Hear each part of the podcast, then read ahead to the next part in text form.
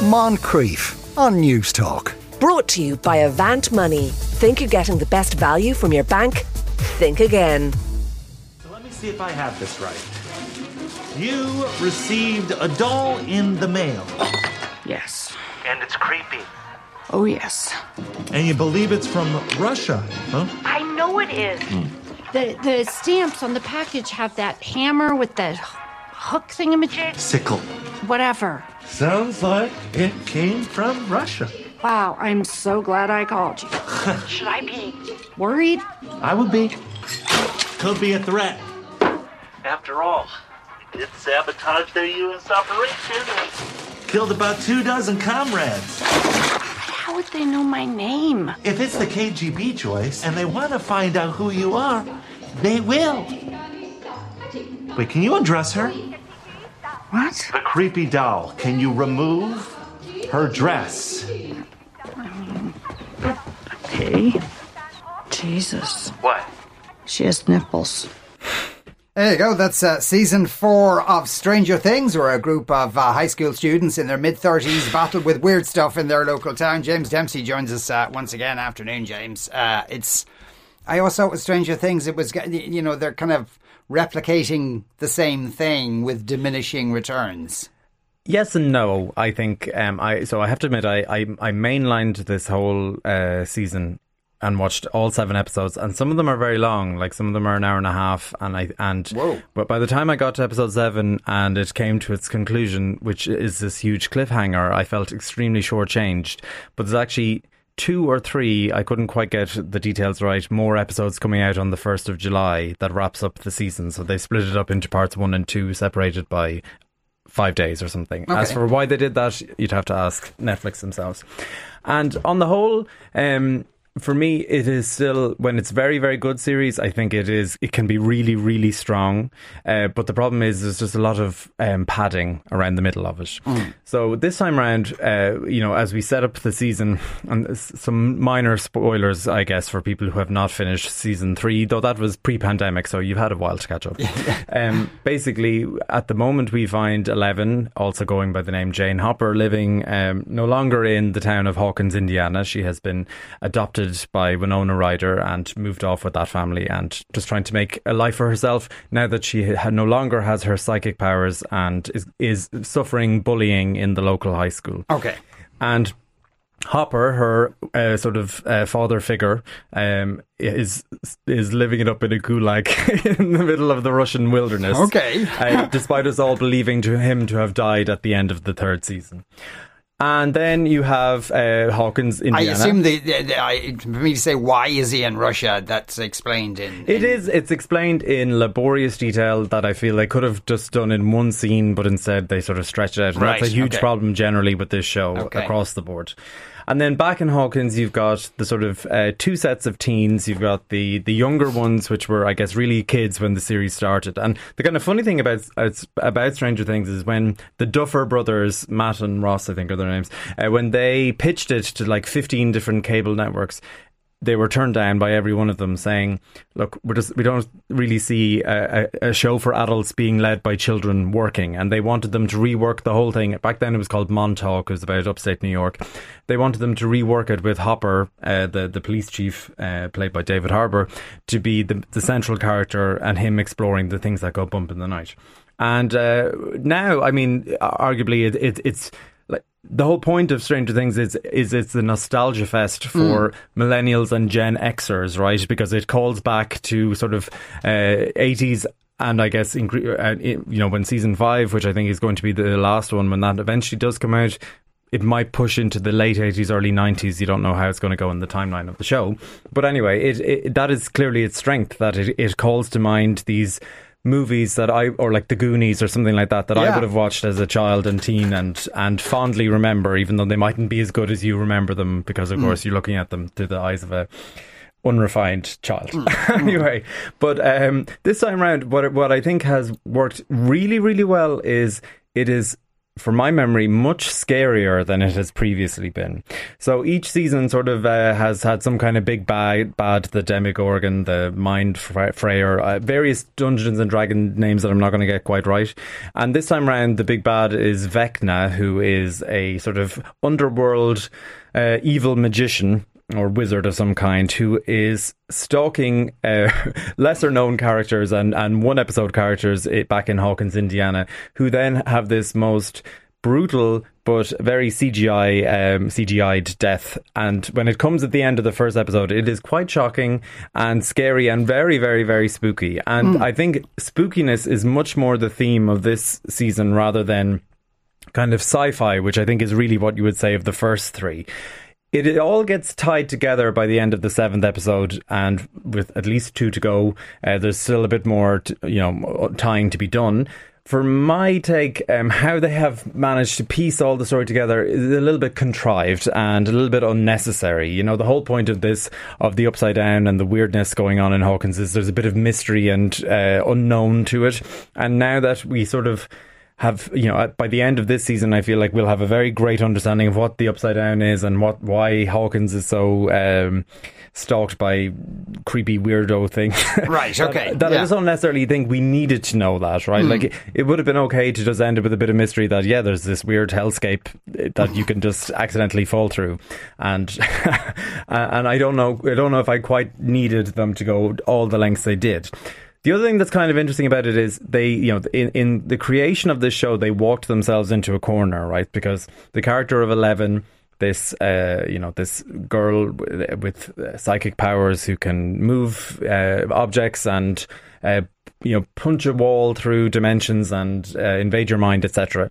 You know, they created her as this um, all powerful superhero who was ultimately able to solve everything so far. And in the third season, they stripped her of her powers at the at the begin at the end of it rather and this time round we spend a lot of time with uh, you know the other way like in a real classic 80s movie they would just do a montage to very quickly uh, regain your powers yes. and, and, and, instead of doing a montage down a few stairs yeah. instead of doing a montage uh, Rocky style exactly um, we get several several episodes of of of 11 re-dredging her past in order to unlock this mystery blah, blah, blah, blah, blah. and to me I found it again just too long-winded you know mm. There's only so many times I can see Millie Bobby Brown floating in an isolation tank with her eyes going mad behind her eyelids, you know, without it moving on the plot in a more significant way. So on the whole, I still like it, right? I mean, I watched the whole thing in a weekend, and it probably adds up to about ten hours, if if, if not more. Mm. So I like I, I gave it my all to try and finish it. I felt a little shortchanged because you know I didn't finish it ultimately, but um, I, what I what I think is its greatest strength is the chemistry of its cast, right? The young actors that they cast in 2015, I suppose, when they were making it, released in 2016, are really good. They have great natural charisma. They work very well with each other. Perhaps the biggest problem the show has is um, its fidelity to its young characters. And admittedly, it's kind of probably hard to spin to Netflix. Actually, we're just going to butcher off these like 15 year old kids, right? one by one. But the problem that they've sort of created for themselves now is that because everyone likes its its cohort of young characters. There's just actually a lot of them, right? And they keep adding new people to the pile. So like this time, uh, you know, this time we actually have uh, an Irish actress, Amybeth McNulty. She was Anne of Green Gables in Anne with an E, but she's blink and you'll miss her in the first two episodes maybe and hasn't been seen since. I presume she will come back for the final two. You also have uh, Robert Englund uh, well he's not a kid obviously. He's Freddy Krueger mm. doing a very good cameo. Uh, you have uh, but the, the the standout is this English guy named Joseph Quinn who plays Eddie who's this rock star or rock no rock heavy heavy metal fan who is playing Dungeons and Dragons with the with the young younger teens and who gets um well, who the town immediately takes against when something happens. But the problem is, in adding these new people, uh, it comes at the loss of some of the others. So of the original core people, I think the you know some of them are very poorly served with what they get to do in this, and uh, and this is just a problem that is is going to get worse if they're not going to get rid of some of them. uh, and so the, it almost could be reduced to making up bits of additional story just to give gives people something to do. Well, this time they're on different side quests, right? So they're all divided up into separate teams. Essentially, you have a, you have the core team of teens in uh, in Hawkins, along with the couple of old, older ones. That's Steve and Nancy and Robin doing various different things. Then you have a group uh, who are we'll call the mobile group who are driving to Nevada for reasons I won't get, get into, and that's Will and oh, uh, uh, Mike and his and the older brother and a, a new uh, long-haired driver named Argyle, and then you have uh, Joyce, and actually a great addition to the cast is Brett Gelman, who you would know from from. Um, Oh, the, oh, it's all gone out of my head. Anyway, yeah. well, maybe you wouldn't know him from that then. um, where he he is he plays this washed up journalist who's now a conspiracy theorist, and he he didn't speak Russian before he started the show, and it was very heavily coached in in his Russian scenes, Okay. of which he has a lot. Now I don't speak any Russian, so I can't uh, speak to the quality of his Russian and how well he would actually fool uh, KGB agents who might be able to hear an accent, which I can't tell if it exists or doesn't.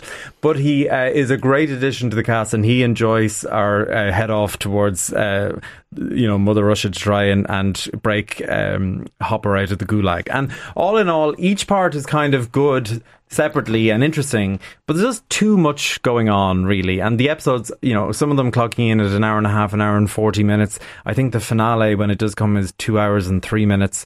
You know, this is a lot. And There is a lot, And if you can't tell a more confined story, you know, uh, there's just a lot of padding and they just need to, you know, reduce it down a bit. Uh, well, somebody's texting to say Stranger Things 2 and 3 were rubbish, but this season is very good. It's proper horror. Yeah, I would agree with that. Yeah. I, I- I think the previous ones were more sci-fi, and this is this is more horror in the sense of like spooky, creepy, weird stuff, and very violent, gruesome deaths, and uh, you know all kind of weird stuff going on. And for my for what it's worth, I really enjoyed that. Yeah, okay. uh, and uh, uh, JJ says, Ask James, does he think Stranger Things is losing the 80s vibe? I feel watching it that it forgets it's supposed to be set 40 years ago sometimes. I'll, I'll give you, yeah, I, I kind of agree. Like, there's there's a lot of there's a subplot, a really minor subplot in this in, in Stranger Things four about hacking and the internet, and there's a scene where you know the the hacker is talking about all of these things. And look, I, I'm sure the internet existed in in in 1986 when the show is set, but I don't know if. Uh, you know, I don't. I don't know if they'd be throwing around things like IP addresses and and various other things that just felt slightly anachronistic to me. And certainly some of the, uh, you know, some of the pop culture references seem more referential to a later enjoyment of the pop culture than a contemporary enjoyment of the pop culture. But Yes. I was also. I don't think born when, when the show was set, so I don't know what I'm talking about either. Yeah, was there internet in 1986? I kind of have my doubts. Right, we'll move on to our second show. Uh, it is Obi Wan Kenobi. New episodes every Wednesday on Disney Plus. I think the first two are already there. Here's a clip. I want you to stay away from him. We don't need anything from you, Ben. It's just a toy. It's a lot more than that. There's more to life than your farm, Owen. He needs to see that. There's a whole galaxy out there. I'm asking you to leave us alone, Ben. I mean it. Is he okay? You don't care if he's okay. You care if he's showing. It's my responsibility, Owen. Well, I'm his uncle. We talked about this. When the time comes, he must be trained. Like you trained his father. Anakin is dead, Ben. And I won't let you make the same mistake twice. So leave him on the farm with his family where he belongs. There you go. That's Obi Wan Kenobi. Uh, I actually saw the first two episodes of this. I really liked it. I really liked it as well, and I I wonder is it if I went in with really low expectations because because of the other uh, Star Wars TV shows. The Mandalorian has, ha, you know, has eked out a place of enjoyment in my heart. I do reasonably like it. I can't say I love it, but I like it. Yeah. But I didn't like the Book of Boba Fett at all, and it's and I- pointless. and I went the whole distance with it and uh, hoping for some big, big thing to happen and redeem it, and it just didn't in my eyes. So I went into this with relatively low expectations. And the funny thing about this is, originally it was intended to be uh, like a feature film spin off with Stephen Daldry directing, and it was actually going to be made in Belfast. And then hmm. this, the like the solo Han Solo movie was a financial flop of sorts, so that put a nix on that, and therefore they retooled it and I guess renegotiated with everyone involved, and have instead produced this TV show. And as far as I'm, as far as I'm aware, there are six parts. They're all directed by Deborah Chow, who is who has directed some episodes of The Mandalorian. They're probably her best known credits only, but what I really thought was interesting about this was how well for me it worked as connective tissue uh, between, we'll say, the, the the Star Wars prequels, episodes one to three, and the original Star Wars four to six, because it managed to make you know it managed to make some very strong cases for what Obi Wan Kenobi was just sort of doing, hanging around after the Jedi all go the way of the Jedi. After I think it's called Order sixty six. Yeah, this, I, I, I, there's probably loads of people listening going, I, I don't know. Uh, Luke Skywalker's still only a child at Yes, this point, yes. and he's loitering around Tatooine where he lives just to keep an eye on him. Exactly. yeah. Basically, yes, because um, at the end of uh, Revenge of the Sith, when when there when Luke Skywalker's mother gives birth to both her and Princess Leia, uh, Princess Leia is shipped off somewhere else, and Luke is brought to the desert planet. He gets the really raw deal Yeah. of the pair of them. Um, but because Princess Leia is being sort of kept in, I guess, some sort of uh, kingdom, they I, there's uh, some assumption that she will be safe. Though this is a very poor assumption as to what happens in the show. What I really liked about it was also a kind of a problem I've had um, with with the Mandalorian and with uh, with particularly the Book of Boba Fett is they're all uh, taking place on the same planet, right, or the same sort of like Dust Bowl, you know, desert land. Yeah, so they don't have any nice planets. Right? Like at least sometimes in the Mandalorian he flies off somewhere else or he does encounter, you know, that funny frog woman with Baby Yoda eating all the eggs. That was really funny, right? But like here, at least we got to go to two different planets already in the space of the, of, you know, we started on Tatooine, uh, Dust Bowl that we've seen plenty of times before, but then we go to Alderaan and then we, I can't remember the name of the other planet, but I read in a review, it's, it's, you know, it's, it's just a cyberpunk LA from, Yeah. from something, right? And yes, it was, but I still thought it was well put together. It was very funny. The episodes were only forty-five minutes long, which compared to Stranger Thing, Stranger Things made for a nice little, you know, refresher. And and all in all, I thought uh, Ewan McGregor you know, really fit the role of Obi Wan. Right, he looks a little bit older, but not that much older. But he he feels stately and old, and it made sense that he's sort of sadly moping around. Yeah, and he's kind of he's kind of feels he's lost it as Yeah. well, you know. And, And- he's going, and he, you know, you know, there's always that trope where they're no, no, you've asked the wrong guy, asked it, but you kind of he really sells that very He does. well. He very much does, and it makes sense because you know, in in in the Star Wars lore. His entire uh, existence really has been eradicated, and the Jedi are all but gone. There are a few lurking around, and there's these people going around called the Inquisitors, who are the big bads, we'll say, of the episodes. Uh, who are uh, hunting down the Jedi, and, and into that comes uh, comes Moses Ingram, who people will recognize from uh, the Queen's Gambit. She was she was uh, the the friend, the grown up, uh, you know, the the grown up black friend of, of the of the chess player who appears in the later episodes, and she plays uh, Reva Sevander, who is third sister, I think was the name they gave to her as well, who has a particular penchant for forgetting Obi Wan and decides to flush him out in a way that I didn't expect uh, to come, and I found it kind of. I thought it was a little bit contrived, but so what? It, Yeah. This is a space soap opera, so like not everything's going to be absolutely geniusly plotted.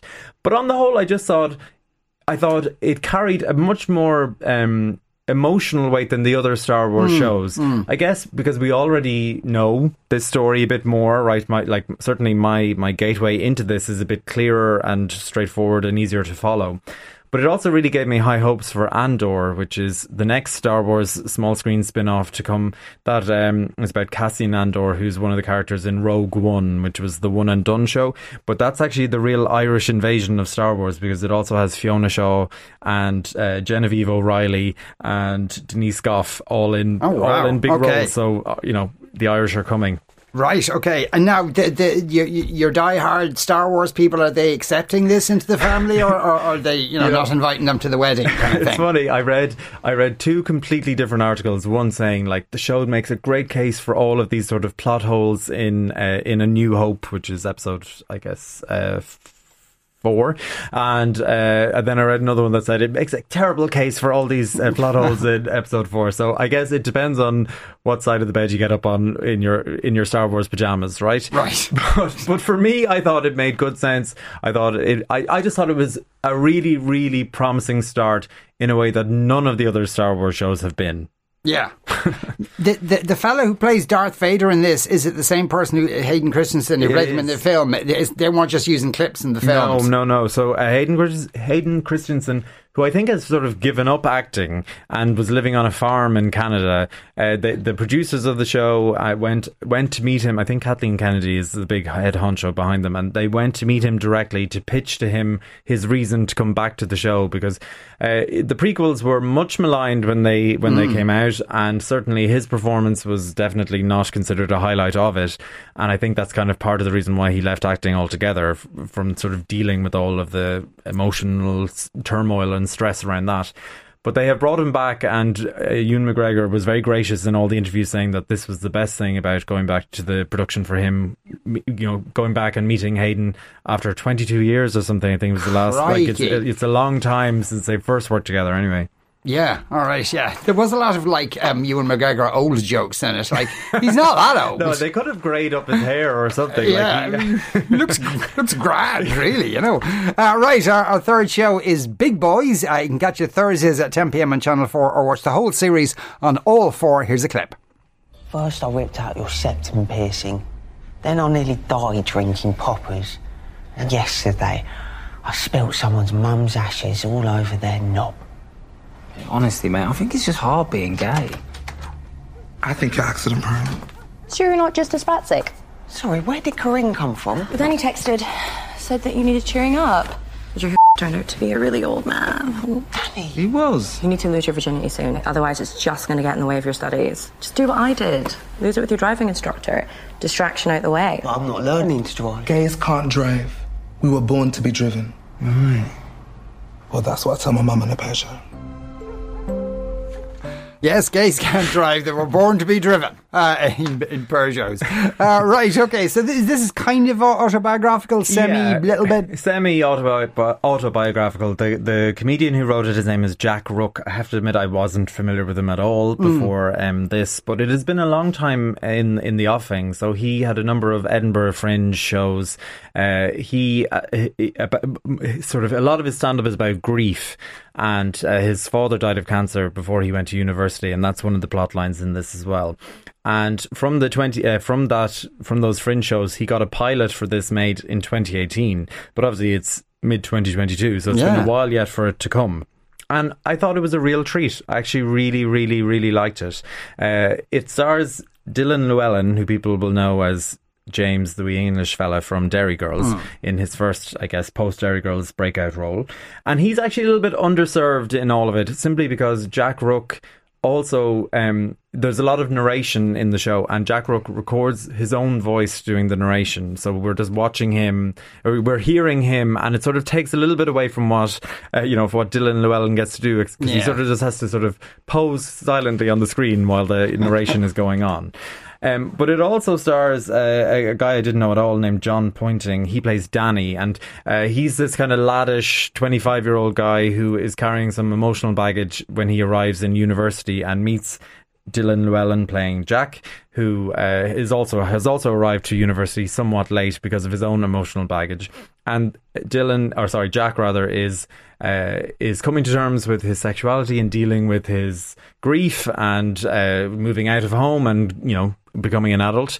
And it's about un- the unlikely friendship that begins between this total lad's lad and this more softly spoken unable to drive gay. And across the board, I thought actually it's it, it, it's very funny, but it also it has just the right amount of like proper heavy hitting emotional turmoil in the sense that you know I've said it several times now sitcoms are either very funny or uh, or very sad and not funny and this for me hit the Goldilocks zone of being like just right absolutely getting it perfectly right in the balance between those two things. Because when the emotional tugs come along they work extremely well, but there's always a funny joke just around the corner uh, from it. And really, like you, you'd watch the whole thing in less than three hours, which is about one episode of Stranger Things, and, and it would be a good investment of your time because it's funny and frank and quite racy. I have to admit, pulling the clips for it was pretty tricky at 7 a.m. this morning, trying to figure out how I could pick something that wouldn't be too profane ridden. But um, yeah, like really, really confident start and perhaps my only quibble about it was it's set in I think 2012 2013 and it is if you know if, if the, the person who texted in saying uh, Stranger Things forgot that it is uh, set 40 years ago maybe setting something 10 years ago is actually just too hard because there's Yeah. constantly modern music and modern clothing and modern everything in it and it's just like they should have just set it in 2022 and it would have been fine but but honestly well worth seeking out I thought it was very charming very funny very sad and very interesting to watch this in, you know fun relationship and bromance I guess between these two completely platonic Okay, friends. that's, that sounds lovely. Uh, Ed wants to know if Luke and Leia are brother and sister, how did they ever explain the kiss they have in The Empire Strikes Back? but they haven't got to that yet yeah but uh, they're only kids in this one so I don't think we should But I thought when, that. like, when they snog, they didn't know they were brother and no sister. No, they didn't know they were brother well, and sister That explains it then. and they're perverts. That's the other explanation. James Dempsey, thanks a million. Thank As you. ever, you are listening to the Moncrieff Show on News Talk. We're going to take a break after that street harassment of women. Moncrieff. Brought to you by Avant Money. Think you're getting the best value from your bank? Think again. Weekdays at 2 p.m. on News Talk.